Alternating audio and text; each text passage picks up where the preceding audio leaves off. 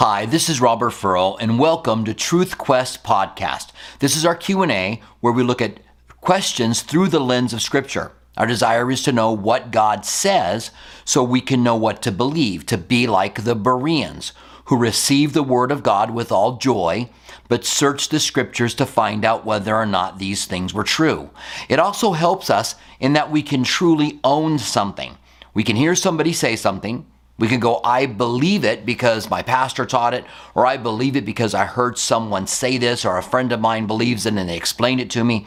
But when you take time to really look it up yourself, make sure that it's right, that you really believe that that's what the Bible is saying, then you take ownership of it.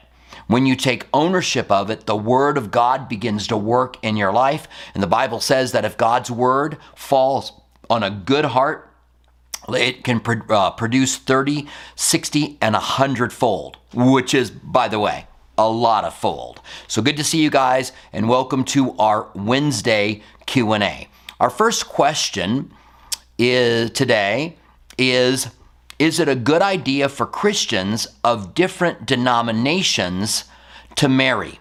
And I have a passage that I want to put up here on the screen as we begin to talk about this. So, um, the Bible does tell us in 2 Corinthians that we are not supposed to be unequally yoked. For what fellowship, what koinonia does righteous have with unrighteous, does good have with evil? And getting married is one of the most important decisions that you can make. And the fact that many Christians will marry someone who is a non Christian, even though they know that the Bible tells them this, will tell you that there are a lot of people who believe that they, a lot of Christians who believe that they know better than God. That what God says, what they believe, and when it comes to the heart and falling in love with someone, it's easy to look over those things and to think it doesn't apply to me. Well, I think that the, the context of don't be unequally yoked with unbelievers is not marriage. It's in general, it's a general context that we don't have that koinonia fellowship in things that are really important with unbelievers. So we could say that if there is a Christian who is a Lutheran, who is really serious about God, truly been born again, really serious about God, and there is someone who attends a non denominational church, but they're not very serious about God at all, then you don't want the Lutheran to marry the non denominational because you're going to find difficulties and problems. And to think, well, I'm going to win them over, I'm going to make them more serious about God. Um, after my late wife had died, and uh, about, I don't know, a year and a half later, maybe a year and six months, um, I got set up on a date with a Christian. And when we went out to, to dinner, um, they said, So you're a pastor? And I said, Yeah. And they said, are you serious about your faith? And right away it was like, Oh, this dinner is a waste of time. Because if a pastor has to be asked if he's serious about his faith, what kind of pastor is going to go, No, I'm not serious about my faith at all. And she ends up, she wasn't serious about her faith, and that's why she was asking the question. Um, it's it, re- remember, denominationalism is ultra biblical. And what I mean by that is it's not in the Bible. The Bible doesn't say that we are supposed to have sectarianism, that we're supposed to divide ourselves into groups. In fact, I want to show you this passage that I've got up that really tells us that if we are overly denominational, if we think that our denomination is what really matters and not being in Christ, there's a real problem. This is sectarianism. Listen to what it says. And I, brethren, could not speak to you as to spiritual, but as to carnal, as to babes in Christ. Now, this is amazing because he's going to go on to tell the Corinthians in this letter that they fall behind in none of the spiritual gifts. And he's going to talk about the spiritual gifts that they are using. And that tells us that you don't that you can receive spiritual gifts and be immature. A lot of people believe the fact that they have a spiritual gift is a sign for them of maturity. It is not. You can come behind in none of the spiritual gifts and still be carnal. He says, Paul says, I fed you with milk and not with solid food, for until now you were unable to receive it. And even now you are still not able. They're still not mature, for you are still carnal. That answers our question, by the way, of whether or not there can be a carnal Christian. Can you have a carnal Christian? Yes. Paul says the Corinthians are carnal. For whether there are where there are envies and strifes and divisions among, among you, are you not carnal and behaving like mere men? You're not behaving like Christian believers. And look at what he says. For where there's strife and divisions, that's why the Bible says, Let your gentleness be known to all men, be of one accord, strive to have unity in the faith, because to not is carnal. And then it goes on to say, For when one says, I am of Paul, and another, I am of Apollos, are you not carnal? Who then is Paul? And who is Apollos but ministers? Though through whom we believe as the Lord gave each one of us. I planted, Apollos watered, but God gave the increase so that uh, neither he who plants nor he who waters, but God who gives the increase. Now, this is really important because denominationalism can become really important to us and we can i'm a lutheran i'm a methodist i'm a catholic i'm a unitarian i'm a i'm a calvary chapelite whatever it could be. And if you put an emphasis on that that makes you carnal. But if you put an emphasis on christ if you truly love christ that's what's important. So the question isn't are they i'm a i'm a Baptist, can I marry a non denominational? Or should I marry someone who's Catholic? The question is Has the Catholic really made a commitment to Christ? Is he really born again? Or is the non denominational person really born again? Have they really made a commitment to Christ? That's what's really important. And I'll go even one step further. I think that you should find someone when you're talking about marriage that is as sold out to Christ as you are. If you are deeply in love with Christ and you marry someone who's, eh, you know, I believe in Jesus, maybe they're going to be like the Christians the Bible says are saved as if through fire, but you're going to have a grand entrance into heaven. Sooner or later, there's going to be problems. And where the problems arise is oftentimes in raising children. Uh, remember, you've got grandparents that are going to be involved. And grandparents might want, you know, a child to be baptized in whatever denomination they're in. And so you've got to talk about these things before. Certainly, to, in answer to the question, is it okay for a Christian of a different denom- Christians of a different denomination to marry? Yes, it's okay. However, you should talk about it. Talk about the differences. Talk about what church you're going to go to because you want to go to those churches. My mother and father, my dad was Lutheran, my mother was Methodist. No, my, my dad was Methodist, my mother is Lutheran, and they ended up going to a Methodist church. We grew up in a Methodist church. I don't know if they talked about it beforehand, but I think it's really good to talk about these differences because they're so important to us as a Christian that we not only don't want to be unequally yoked with a non believer, we don't want to be unequally yoked with someone who isn't as serious about God as we are. When you do that, there's going to be a lot less problems in your life and a lot less difficulties. And the enemy comes in, and I think that pride enters in, and we think, not me. I'm okay. I can marry a non believer because I'm so spiritual. I'll win them over to Christ and I won't have any problems. Make sure that they have a real strong commitment to Christ. Now, I want to welcome those of you who are joining us uh, on our podcast. It's great to see you guys. Um, yeah, I see a question here. Are you feeling better? Yep, I'm feeling. I I had COVID. I don't know what two weeks ago. Vaccinated and COVID, by the way, a couple of weeks ago, and I feel great. So thank you for asking. If you're watching online, would you say hi? Just take a moment to say hi. I'd love to know who was watching and um, be able to make some connections with you guys. All right. So we're going to go ahead and take questions. If you have a question, then go ahead and write out your question. Put a question in front of it or a question mark or a Q in front of it so that I can identify it as I'm making my way through the comment section here. I also want to welcome Keith Roche. I see him there online. Keith is one of our new mods. Uh, really good to have you, Keith, uh, here. Um, thanks for joining us. And if you have a question, reread it a couple of times. Make sure that, that your question is clear and um, that it's asking what you want it to ask. Make sure that if you give me a reference, I usually want to look the references up and read them. So if you give me a reference, make sure it's a proper, uh, proper reference and then go ahead and read it. Um, let me see. I think we got a question here from Dog. Um, and I am going to bring go ahead and bring that in. Um, and what do we got going on here? Let me see if I want to fix this a little bit. Just got something I want to work on here. Just a touch, just to fix. All right, there we go. All right, so let's bring this question in from Dog. So Dog says, I was wondering if someone commits suicide and they are not a believer, do they go to heaven? In my opinion, I believe they do, but what do you think? I was wondering if someone commits suicide and they are not a believer, do they go to heaven? All right, thanks, dog. I really appreciate um, your question. Um, the answer really is not whether or not they commit suicide. The answer is whether or not they are born again.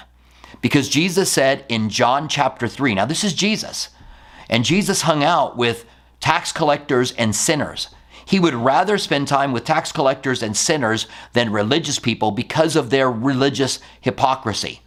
So you can you can be a believer and not be following through with what you believe. You can be prideful, you cannot really have a true relationship with God even though you might believe in God. You have to be born again. And this means that you are born of the Spirit. Jesus said in John chapter 3, you, uh, he told Nicodemus, who was a religious leader, that, that went to go see him at night, probably under the cover of night. And Jesus said to him, Unless you're born again, you cannot see the kingdom of heaven. And Nicodemus sarcastically said, How can one be born again? Is he going to enter into his mother's womb one more time? He knew that wasn't possible for an adult to do that. And so Jesus says to him, That which is born of the flesh is flesh, and that which is born of the spirit is spirit. In other words, you've been born of the flesh, but you have to be born of the spirit. The Bible tells us in Corinthians, flesh and blood cannot inherit the kingdom of God, which means I have to have my spirit brought to life. God had told Adam and Eve, The day you eat of the fruit, you will die. They didn't die physically the day they ate of the fruit, they died spiritually. And that means that they have to be brought to life. Now, theologians will differ on exactly what happened. Did the spirit go dormant? Um, did, is, is the, did the spirit die and need to be brought to life? Um, the Bible tells us, literally, that we have to be brought to life. There's something inside of us that has to be brought to life. I believe that that is the Spirit. The Bible tells us that with all of our body, soul, and spirit, well, we are to serve God. Uh, it says in Hebrews that the Word of God gets in between where the soul and the spirit is. So the soul and the spirit are two distinct things. One is, I think, a consciousness, an awareness, and the other one is that part that relates to God. Jesus said in John 4, unless you are, um, that the day is coming, and even now is, when those who worship him must worship him in spirit and in truth. So you have to be born again. And the way you're born again, dog, is to invite Christ into your life. You receive Christ. The Old Testament is full of passages that talk about the Messiah and that it, you would receive him, you would invite him in, that you would begin to live for him. The word Christ is the Greek word for the Hebrew word Messiah. So God gave his son through Isaac, who was Jewish, that all the nations would be blessed. And so that all, whether Gentile or Jew, you would have to receive Christ. And that's the question that Billy Graham would ask. Have you received Christ? Have you invited him in? So the Bible tells us in John chapter 1 verse 12 that as many as receive him, he gives the power to become a child of God. And if you're not a child of God, then you're not going to receive your inheritance, which is eternity. And so you believe in him. Jesus said, You believe in God? This is John 14, 1. You believe in God, believe also in me. In my Father's house are many mansions. I will go and prepare a place for you, and I will come again and receive you, that where I am, there you may be also. You have to believe in God. You have to believe in Jesus, which doesn't mean believing that He exists. You put your trust and your hope on Him, and then you are born again. And if you're watching this now, and you've never made a commitment to Christ, or you're listening to this and you've never made a commitment to Christ, simply say this prayer Dear Heavenly Father, I invite you into my life. I know my sin has separated me from you and that you died on the cross for my sins. And I want to live for you. I give up my life now that I might find it. And I want to live wholeheartedly for you. In the name of Jesus, amen. And if you prayed that prayer, then you've made a genuine commitment to Christ. Now let's go ahead and take some time to talk about suicide. Um, let's let's change your question a little bit, dog. It says you say I was wondering if someone who committed suicide and is not a believer, if they die, do they go to heaven? Let's just say that they are a believer and they kill themselves. First of all, what a tragedy. But what, what if they're genuinely saved? What if th- things got out of control and their mind got out of control? I think it's possible for a Christian to really love Jesus and to get things out of control. And that ends up taking their lives. I think that the only sin, I think that people say, well, once you kill yourself, you can't regret that and ask for forgiveness. Well, maybe that's true and maybe that's not.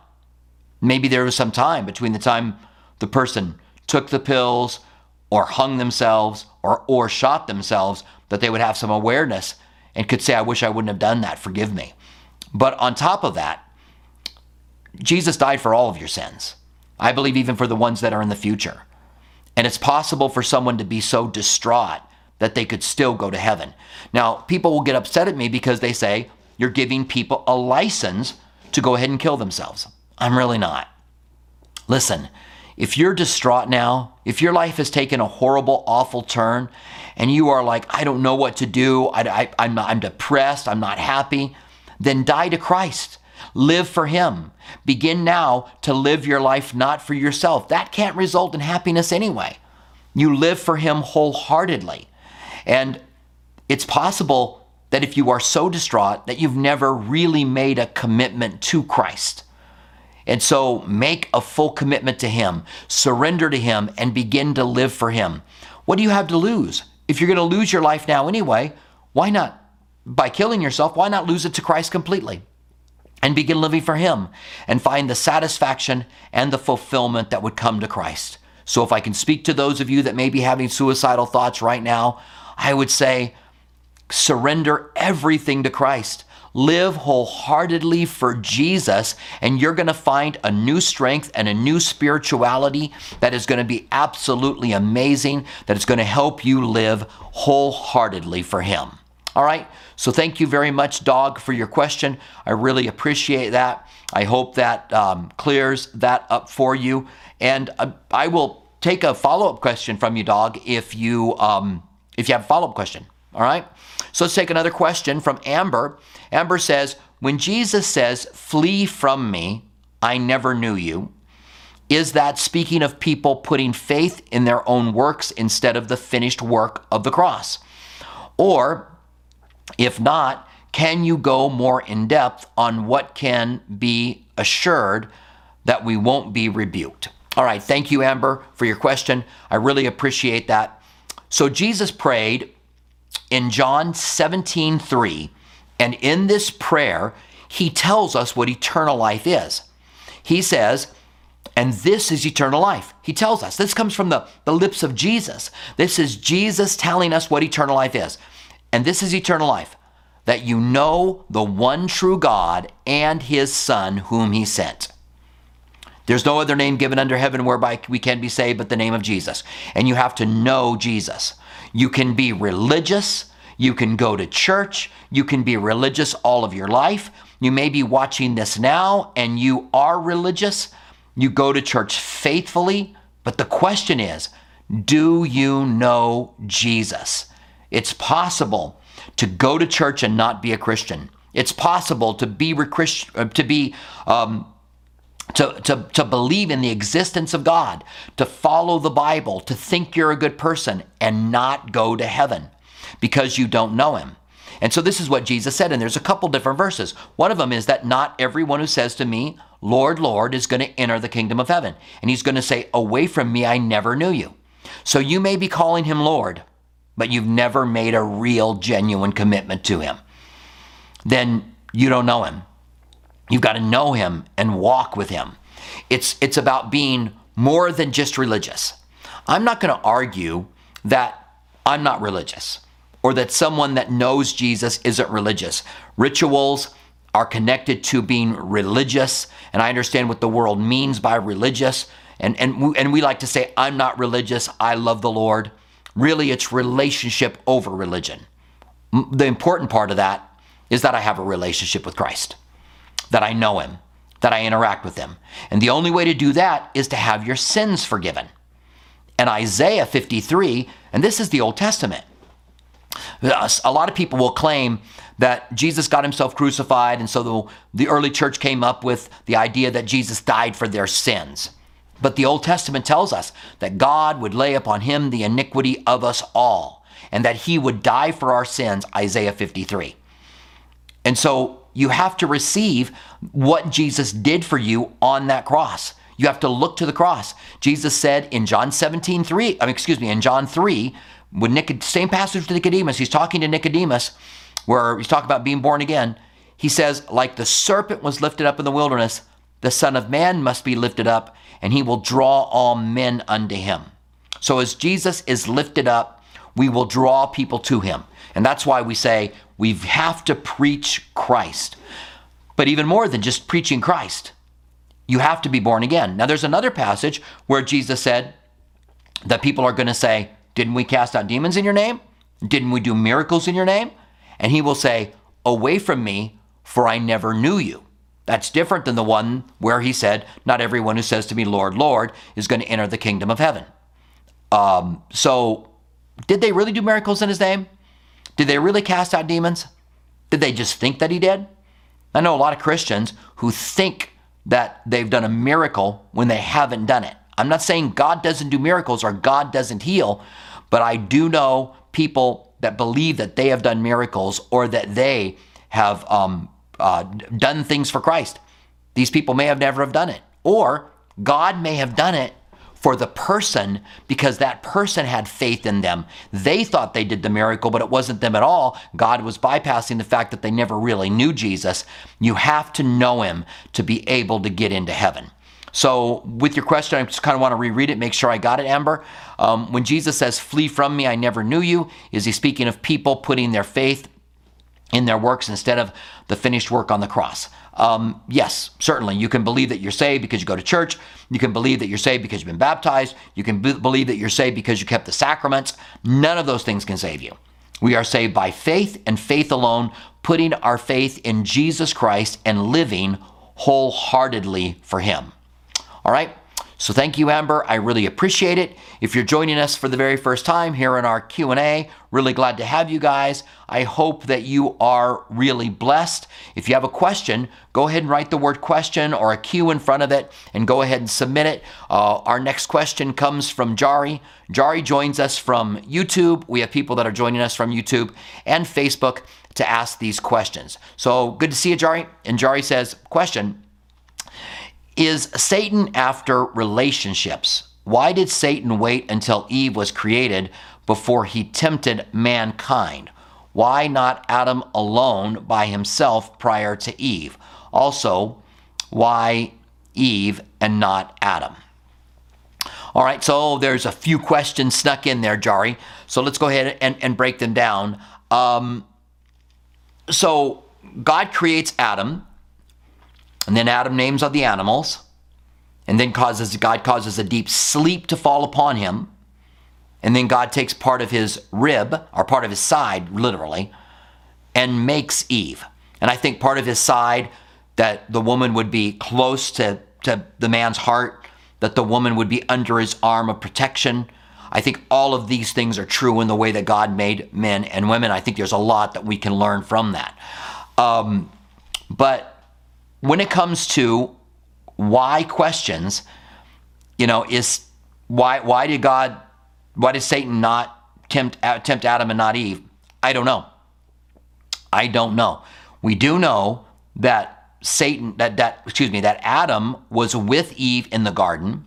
We don't know how close when she was tempted, but we do know that she took it and she ate it and she gave it to Adam who was with her. Now that with her could mean something else than standing right by her, but it is possible that both of them were there and that they were both interacting. The Bible tells us that Eve was deceived and not Adam. So it's possible that Eve was deceived and Adam wasn't, but he didn't stop her from taking the apple and eating it for whatever reason. It's possible that he wasn't with her, as in right beside her, but it's talking about with her in the garden, but wasn't right beside her when he's tempted. So these are things that uh, that that I don't think that we can say. And why Eve and not Adam? I, I don't think that we could say that either. I I don't know. These are just things when you ask why questions, we don't know. I know there are certain things that people say about it, but I don't believe that they are that they are right. Um, and um, we could talk about those things if someone has a question more about what people say about why Eve was tempted instead of Adam. And um, so, Jari, I'm sorry, I'm just not able to answer those questions better. But why questions are really hard to answer because I don't know what's going on inside of Satan unless the Bible tells me, and I don't know what's going on inside of God unless the Bible tells me. And there are a lot of things that God does. The secret things belong to God, and the revealed things belong to us. Um, and the same thing is true with Satan, right? There are things that God hasn't told us about him, and there are things that God has told us about him. And so um, we just don't know. There are just certain things that we don't know. Our next question comes from Heath. Uh, Heath, good to see you. Heath joins us from uh, Facebook. Heath says, Why do you think it's okay to judge and divide believers that way? So, Heath, I'm not sure exactly what you're talking about. Are you talking about denominations? Um, I don't know that it is. If you're talking about denominations, I think that denominationalism, let me put this an overemphasis on, denomina- on denominationalism is carnal. I, I, think that if you put an emphasis on your church above other churches, and you got to love your church, and I'm not saying that. I'm not saying that you don't love your church. I'm just saying that different denominations uh, and putting an emphasis that you're better because of your denomination is carnal. Years ago, I used to play on Calvary Tucson softball team. And I got there early, and another church in Tucson was playing Sun Life Chapel, and um, they needed someone to play. And they asked if I would help. I was just standing watching, and they said, "Will you guys play? Will you play on our team?" I said, "Sure." And um, I joined them. We went out to, to, to, the field, and we came in. and We sat in the dugout, and they asked me what church I attend because this was a church league, church softball league. And I said, "Oh, Calvary Tucson." And they said they were truly excited. This is Sun Life Chapel. They, they were truly excited wow, oh, Calvary Tucson, well, great. We're really good to have you here. We love it. We love the pastor there. Um, they said, we love Pastor Robert. And um, I was just quiet. And then a few minutes later, one of them says, what's your name? And I said, Robert. And they said, Robert who? Because by then I think they were starting to suspect. And I said, Robert Furrow. And I'm really glad they said that they liked me instead of, man, we hate your pastor, you know? But I was struck by that. They were genuinely happy to see me as a brother in Christ, even though they went to another church. And before they knew who I was, they didn't start saying, You want to really follow God? You should come to our church. You should come and see what our church is about. Um, Gil Garcia is a good friend of mine um, and it, it is a friend, and we made connections way back then. And um, so, uh, denominationalism should never be there. We should not be overemphasis on denominationalism. It's the world we live in. I don't think it was ever God's plan, but it's the way things happened. And they happened you know for a reason. They happened because the church went a different direction. And then new denominations start. And sometimes new denominations have started for for right reasons and sometimes for wrong reasons. But I don't think it was God's plan ever and that we are to be unified as believers. We are, in, we are to endeavor to keep the unity of the faith, the Bible says. And not just once, by the way. As you make your way through the epistles, you find it again and again and again. And so, no, I do not believe it's okay. If this is the question you're asking, Heath, and if it's not, I'm sorry, I went off on all of this without it really being your, your question. Uh, but I do not think it's okay for us to judge one another based on denominations. I don't think we should judge each other at all, but God judges, and it ought to be a real commitment to Christ that matters. And the fact that you go to a different church than I do um, doesn't mean anything if you love Jesus. And when we get into heaven, there's not going to be a section for Calvary Chapel, a section for Lutherans, a section for Methodists, a section for Catholics. It's going to be those who know Jesus, walked with him, and loved him. All right? So thank you, Heath. I um, appreciate your question. If you are joining us for the very first time, really glad to have you here. Uh, if you have a question, then write a word, write the word question or a Q or a question mark in front of your question. That will help me to identify it on in the comment section, uh, and then um, I'll bring it in and we'll take a look at that question. All right. And if you are joining us for the very first time, say hi. I, would love to um, see uh, those of you that are joining us. And so this is a question that comes from Tyler. Tyler says, if you have invited Christ into your heart, can you be demon possessed? How can you have the Spirit of God in you and another spirit? Um, thank you, Tyler. Uh, that's perfect thinking. When we are born again, we are, we are we are sealed with the Holy Spirit. He is the down payment of what we will receive when our bodies are transformed, and this mortality puts on immortality, this corruptible puts on incorruptible, and we become like Christ. And we have the Holy Spirit inside of us the moment we're born again. Plus, we can be empowered by God to do the work that God's called us to do and be gifted by God to do that work. And so many deliverance ministries believe that you can be de- let me let me reword that. I want to I want to say things correctly. Some deliverance ministries believe that you can be demon possessed as a believer. And I've noticed, you know, the Bible talks about winds of doctrine, false doctrine being like winds of doctrine, and we're not to give into the winds of doctrines. And winds go in circuits, currents, and these false teachings come around and around and around. And it will, you know, there be one group that believes in, in demonism and they emphasize it and it becomes a demon everywhere and everybody has to have a demon cast out of them and then it kind of goes away and then it kind of comes back. There are two extremes, and I heard someone say this not long ago. There are two extremes that demons are everywhere and that demons are nowhere. That spiritual warfare is what you need to, um, to really be close to Christ, or that you don't need spiritual warfare to be close to Christ. And both of these are wrong. If you, you are already possessed, I like to say, and you might say that explains a lot, but you are possessed by the Spirit of God. And if the Spirit of God is in you, then a demonic spirit cannot be in you. So the Bible says, Greater is he who is in you than he that is in the world. Jesus said to his disciples, Behold, I give you power to trample on serpents and scorpions. That's a metaphor for the satanic world. Behold, I give you power to trample on serpents and scorpions over all the power of the enemy, and nothing will by any means hurt you. And in 1 John, we're told, If we are in Christ, we do not sin, and the evil one cannot touch us. And, and in context, we do not practice sin. And I say that because early on in the book, same book, book of First John, it says, if you say you have no sin, you deceive yourself and the truth isn't in you. Then later on, it says, if we are in Christ, we don't sin and the evil one can't touch us. The evil one cannot touch us if we genuinely are in Christ. Um, Jesus told Peter, You are Peter, you are Petros, Petros, said Peter's name in Greek. And on this Petra, bedrock, I will build my church, and the gates of hell will not prevail against it. And we cannot have Satan in us. Now, the Bible does say don't give place to the enemy. And I believe that a Christian can give place to Satan. I believe he can be influenced by him. I believe that if he gives place to the enemy and continues to listen to what the enemy is trying to do, that he can have severe issues in his life and if you want to define oppression that way, then I would believe that a Christian could be oppressed if he gives place to the enemy. However, oftentimes when these deliverance ministries use the word oppression, they end up using possession language.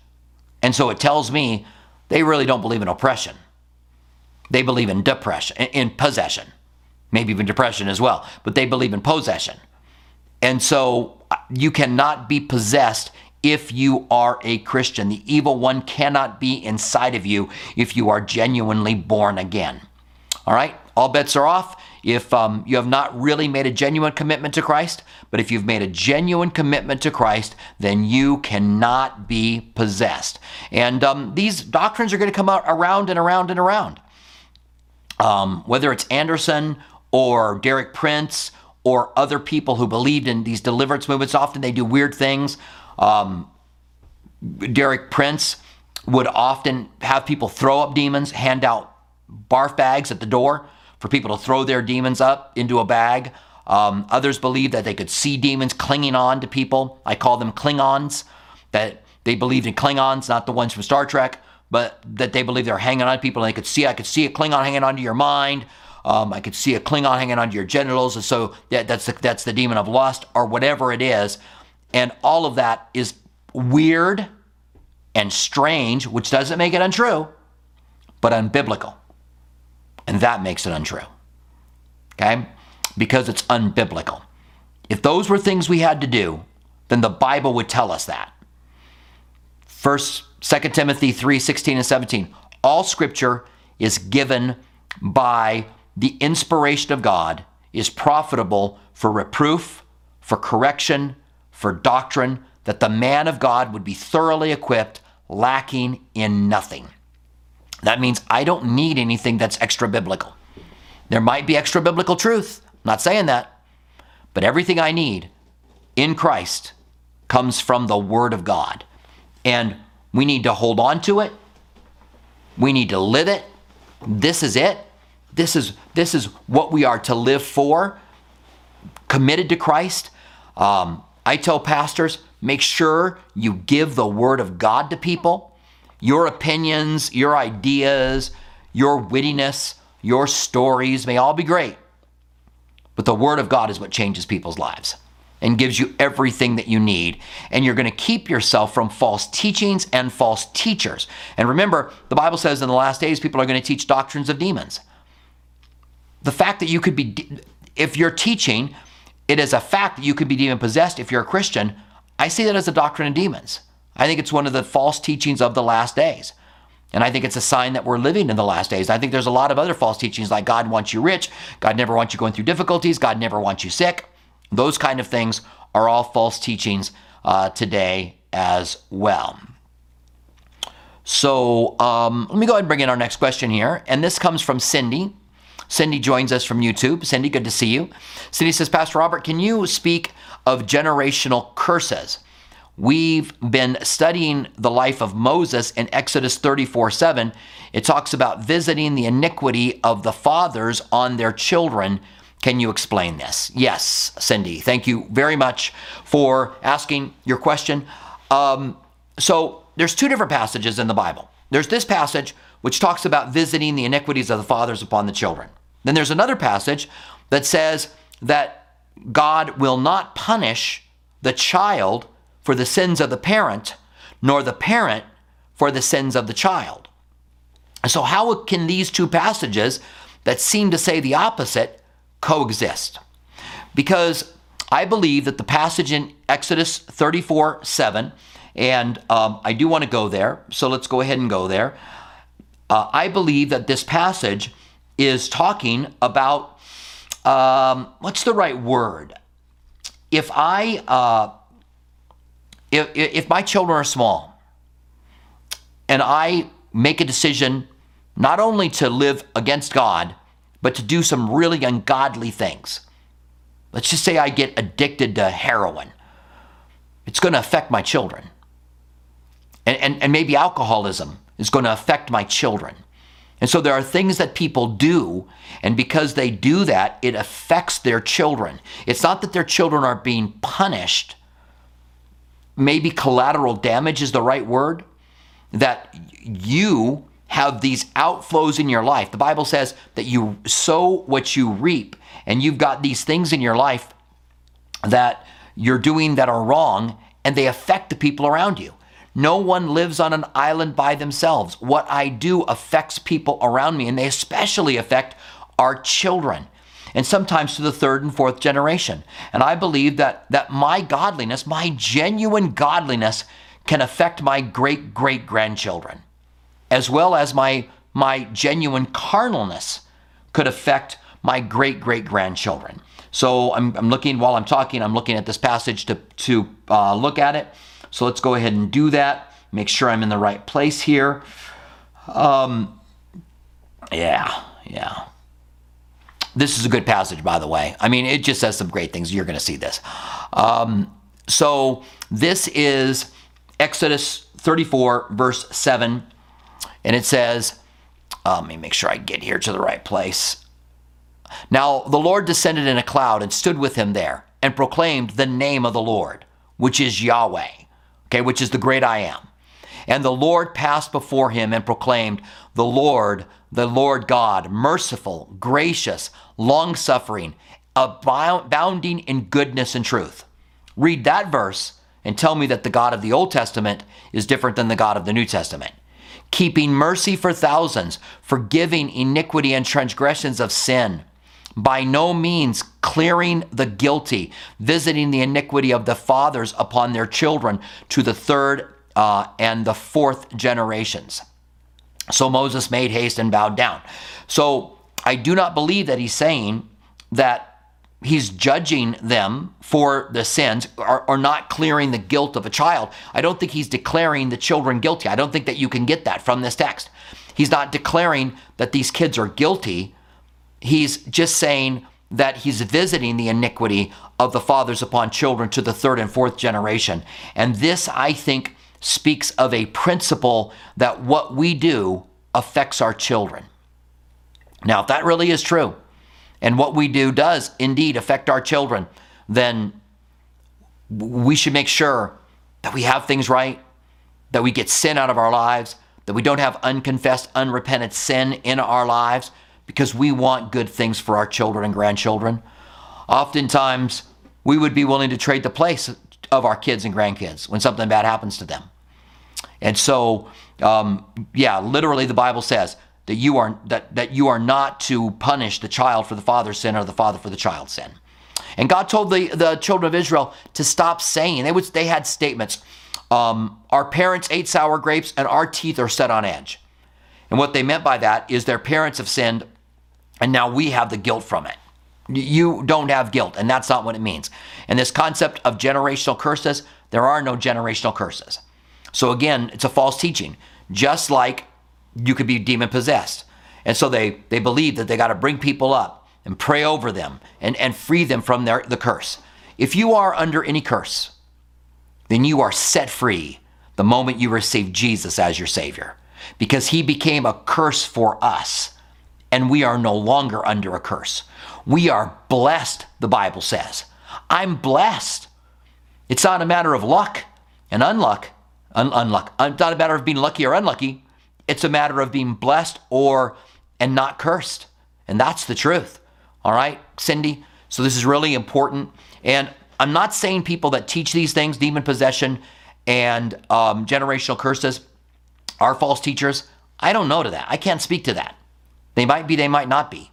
But what I can say is that they are false teachings, that the Word of God teaches something entirely different than these things. All right, Cindy, thank you very much. I really appreciate it. Our next question, and, and thanks for joining us. Our next question comes from John.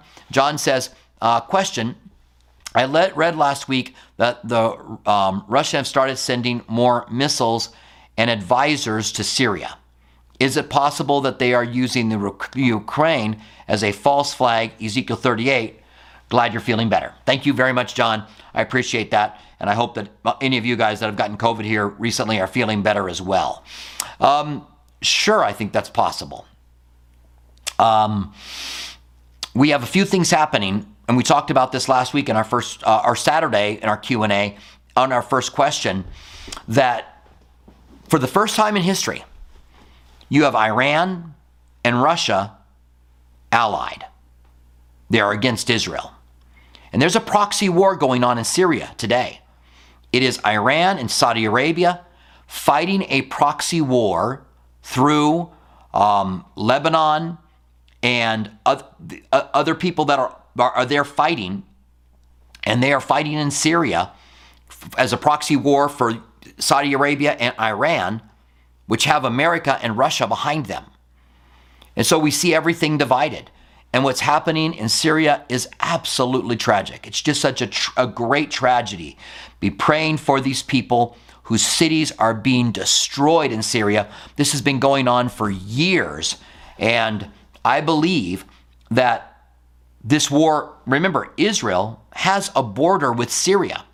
And Ezekiel 38 talks about this coalition of nations that comes against Israel and the young lions can't say anything. And I think the young lions may be a reference to the United States. I'm not saying for sure, but it may be a reference to the United States or to a coalition that would stand against them that they can't do anything.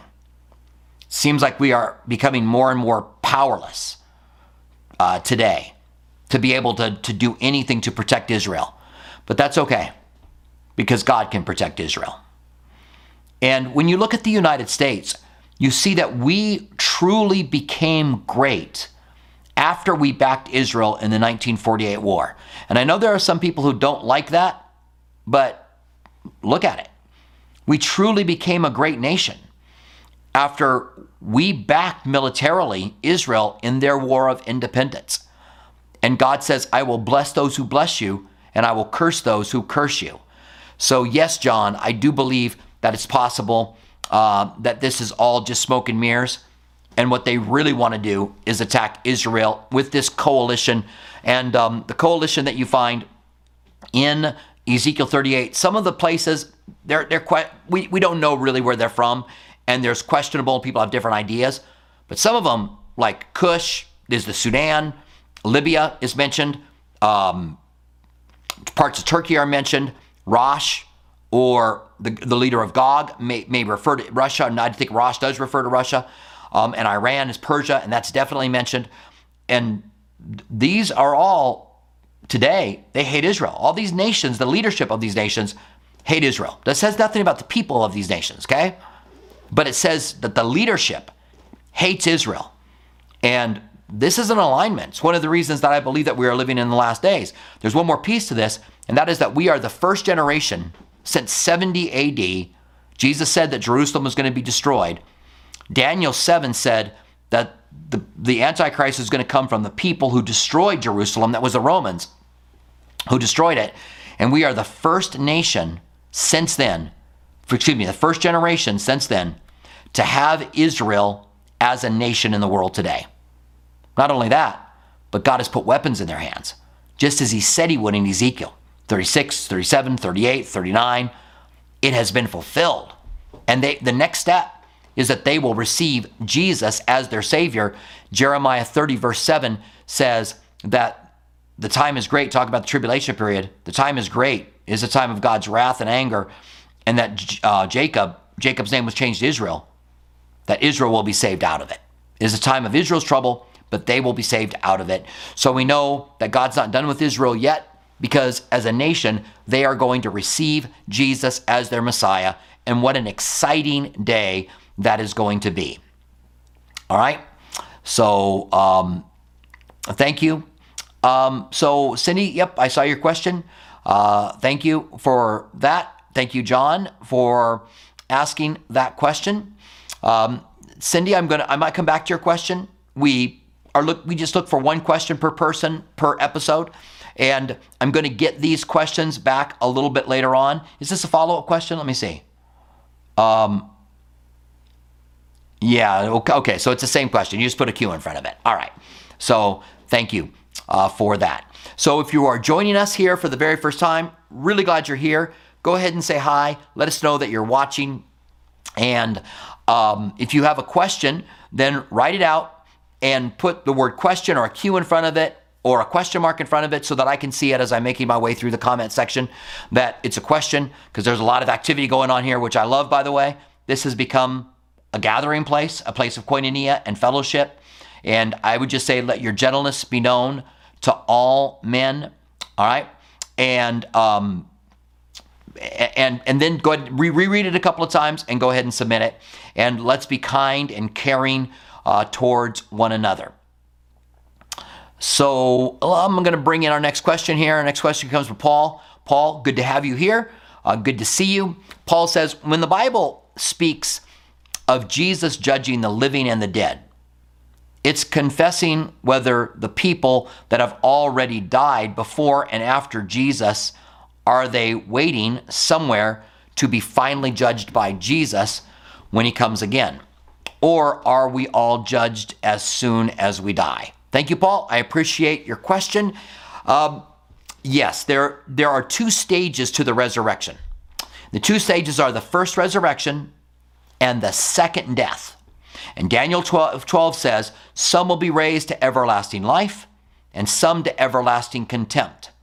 The first resurrection goes all the way through the tribulation period. So you have Jesus that's resurrected shortly after his death, after three days. He's part of the first resurrection. Then you have the rapture of the church, which is a, a, a resurrection because people are brought out of the graves and into with God. And so that is a part of the first resurrection. Then you have the tribulation saints that have been killed during the tribulation who are genuine Christians who became Christians after the rapture of the church or they were, were, you know, again, Jewish, they became Christians, all of them, I guess Jews are Gentiles who became Christians, and they are resurrected. That's part of the first resurrection. And then, after the tribulation period, the rest of the dead are resurrected. And there are people who are still alive on the earth when the white judgment seat takes throne takes place, and God is the judge of the living and the dead. Uh, I think that could be a reference as well to God judging us now that God judged the dead and God judges the living.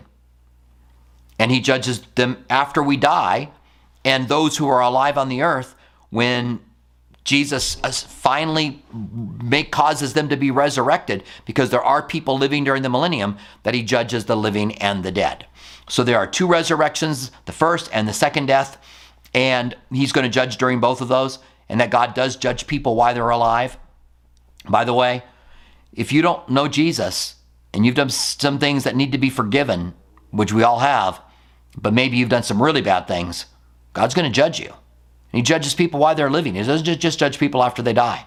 He judges the living and the dead. All right. Thank you, Paul. I really appreciate it. Uh, thank you for joining us. If you're joining us here for the very first time, really glad to have you. If you have a question, then you can write your question out um, put the word question or question mark in front of it, reread it a couple of times, make sure that it makes sense, and then go ahead and submit your questions. And uh, again, reread it, make sure that it makes sense. I see a question here that I'm not sure what it says. Um, well, maybe I can figure this out. All right, so let's bring this in. I think it's Don Thompson. Don, thank you for joining us um, Don says, should they get buried the church? So I think what you're saying is, is, is, you know, something else besides burial okay? Is it okay to um, be cremated, for, for instance? And the answer to that is yes, it is okay to be cremated. The Bible never says anything in the New Testament about a body being burned, not being able to make it into heaven or about anything happening to the body. And so, if something else were to happen and someone isn't buried for whatever reason, um, sometimes people take, and I guess that's cremated as well, but they, they you know, if you get eaten by a shark, and your body's not going to be buried, um, and or, or eaten by piranhas, your body's not going to be buried. And so God can figure all of that out. And so, I, if you and and I'm not quite sure exactly what you're asking, Don. Now that I'm thinking about it, should they get buried? The church. Um, maybe you can rewrite, rephrase that. All right. This is kind of what I'm talking about when I say you want to reread something a couple of times through. Um, make sure that it makes sense. And so we have a question here um, from Irene, and Irene says, "What is the third heaven?" So Paul says, I was caught up into the third heavens and saw things, and the Greek it literally says that would be illegal to share. So a lot of people today say that they've been caught up into the third heaven. The first heavens would be where birds fly. The second heavens would be in space. It would be where the planet, where the moons circulate around Jupiter. That's the second heavens. And all of that space. The third heavens would be where God is. His throne is actually there. Isaiah said, I saw the Lord high and lifted up, and the train of his robe filled the temple. I don't know exactly what he saw, because the Bible says no one can see God and live, but he saw God high and lifted up, and it concerned him. And that's the third heaven, so that's his throne room. So that's what the third heaven is. And I think Mormonism came up with seven heavens that there are, and they have their explanation for seven heavens. There's not seven heavens. Um, there's just the third heaven, which the Bible refers to as being the place where God's throne is. And people today who say that they die and go to heaven, and they see certain things, they come back and they explain it. I'm skeptical about all of those. Could they be true? Maybe. I'm not saying that they're not. I'm simply saying I'm skeptical of all of them.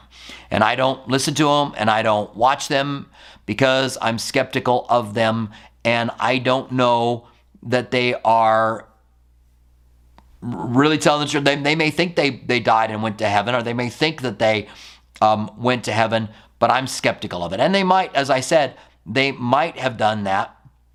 So um, good to see you guys. And as I'm looking here through it, it looks like I've come to the end of our questions. So I'm going to backtrack a little bit here and catch a couple of questions. And um, we have Vance joining us. Um, good to see you, Vance. Um, I kind of wrote you a, a, note saying I'm looking forward to meeting you. Uh, good to have you here. Um, so Vance is joining us. I don't know if he wants us to tell us, but he used to play for the Denver Broncos. I think he, I don't know if you played anywhere else, Vance, but I remember watching you as one of the three amigos a while back, and I'm looking forward to meeting you. All right. So um, let's see. So we have a, a question here again from Jari. Um, and Jari asked a question earlier. We usually take one question unless we've got time to take another one, uh, two from people. And so we've got time to be able to do that.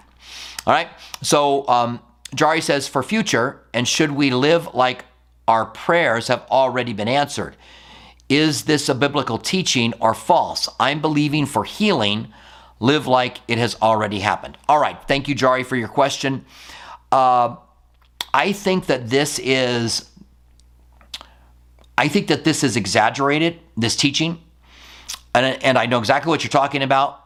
It's the idea of confession, that you speak it into existence.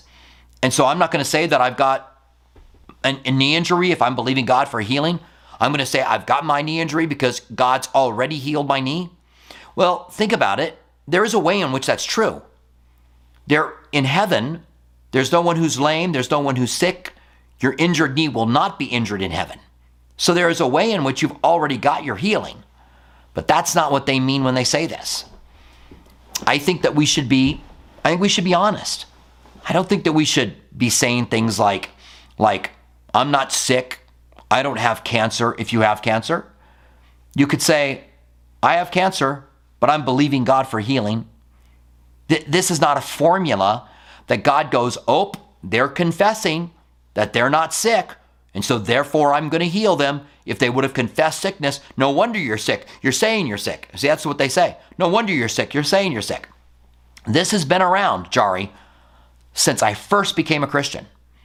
I went to an extremely charismatic church, an extreme charismatic church when I was still a teenager. I went to an Assembly of God church when I was still a teenager.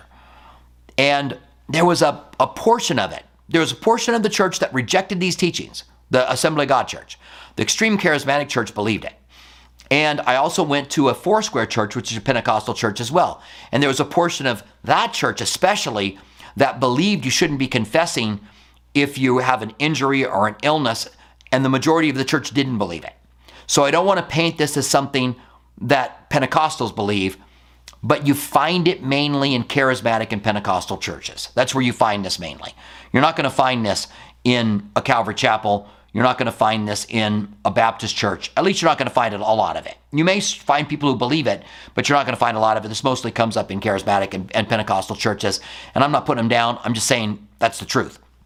And um, Jari, I, I don't believe that you should be doing this.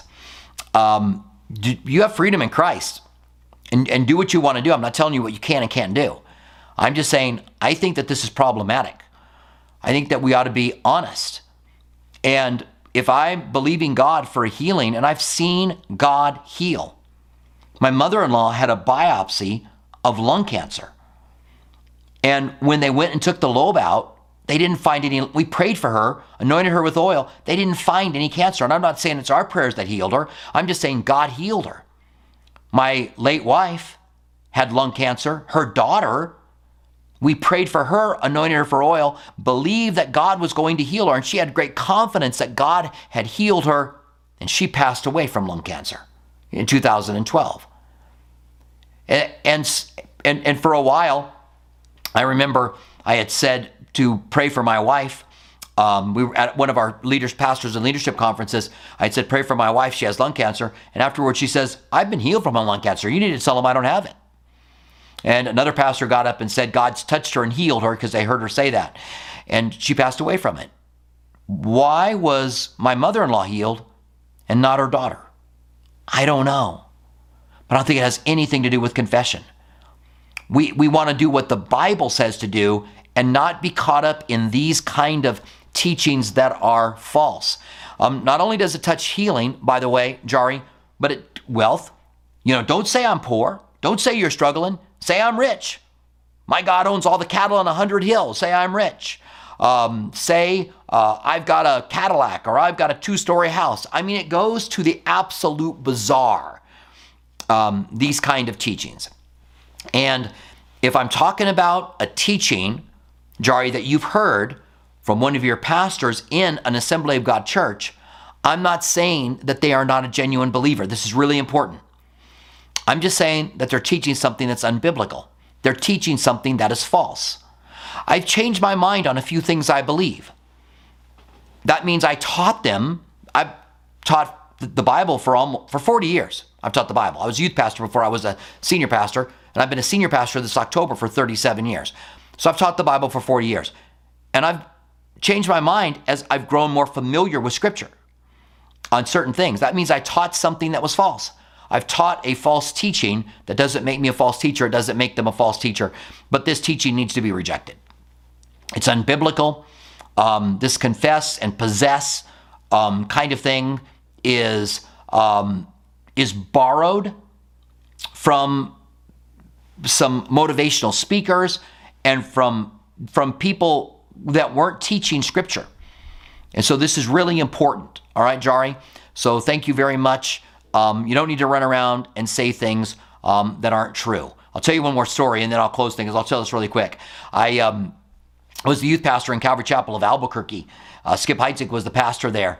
And um, one of, um, and, and while I was teaching, um, a a new child children's director was hired and he thought the youth was under his control. Later on i found out that it was never intended for me to be under him. I didn't care.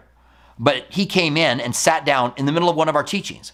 So he didn't come up and tell me hi my name is so and so and um, i'm the new director for children here and um, i'm just going to come in and look at what you're doing and i think you're under me or you're under me authority wise i had no problem being under him. But when he came in and sat down and I thought, this is weird. And I really didn't even know who he was. And and well, I knew he was new on staff. He was a pastor on staff. That's all I knew. And so um, when he came in and sat down, I kind of wanted to pull his leg a little bit. And so I said, listen, I'm, ta- I'm teaching the kids. If your knee hurts, if your knee's injured, then you need to say to God, this is 37 years ago, or yeah, over 37 years ago now. Um, if your knee is injured, you need to say to God, I, uh, uh my knee's not hurt. You need to say to the people around you, if they say, Why are you limping? Say, I'm not limping. I, my knee didn't hurt. My knee's not. And so, you know, this whole positive confession thing. And um, while he was looking at me, he was listening to me teach and he was shaking his head, Yes. And I got felt really awkward. And I finally had to stop and say, I'm kidding. Because so and so is here with us. I, I was joking and I thought I would teach a false teaching that would flip him out. Now, he might have been going like this. This might have been what was going on in his mind. We're going to have to fire this guy. This guy's teaching a false teaching. He might have been saying, hmm, that's a really good teaching. If he was, I think that's problematic. Um, but he might have been thinking, I'm going to have to deal with this. Later on, I learned that we were not really uh, under him, and um, that my I was I was directly under um, Skip, who is the pastor, still is the pastor in Calvary Albuquerque, and is a good friend. All right, so just kind of to me a funny little story about con- the confession doctrine and how I taught it as if it was true, and I had to go back and correct myself even in the teaching because um, it didn't look to me like it was getting the desired effect that I had in my silly joke. All right. So thank you guys very much for joining me. It's really good to see you. I'm glad we could gather together and and look at questions in the light of scripture. Stay close to Jesus. Believe God's word. Let your gentleness be known to all men. Uh, God's word is alive and active, sharper than any two edged sword. It will radically change your life. Tonight, we're going to be talking about anxiety. Overcoming Anxiety the Biblical Way. This is our service, our Wednesday night service. We have two campuses. You can join us if you're in Tucson for either one of those campuses, um, or you could join us live online at 6 p.m. That's just a couple of hours from now, a little less than a couple hours from now. And we're not talking about worry as if it is trivial. A lot of times, and this is the beginning of my study, a lot of times pastors will teach a, a teaching on worry like you shouldn't be worrying. Uh, worry's like a rocking chair, gives you something to do, but it doesn't get you anywhere. You shouldn't be worrying because you know a lot of things that you're worried about things that don't matter or that don't happen to you.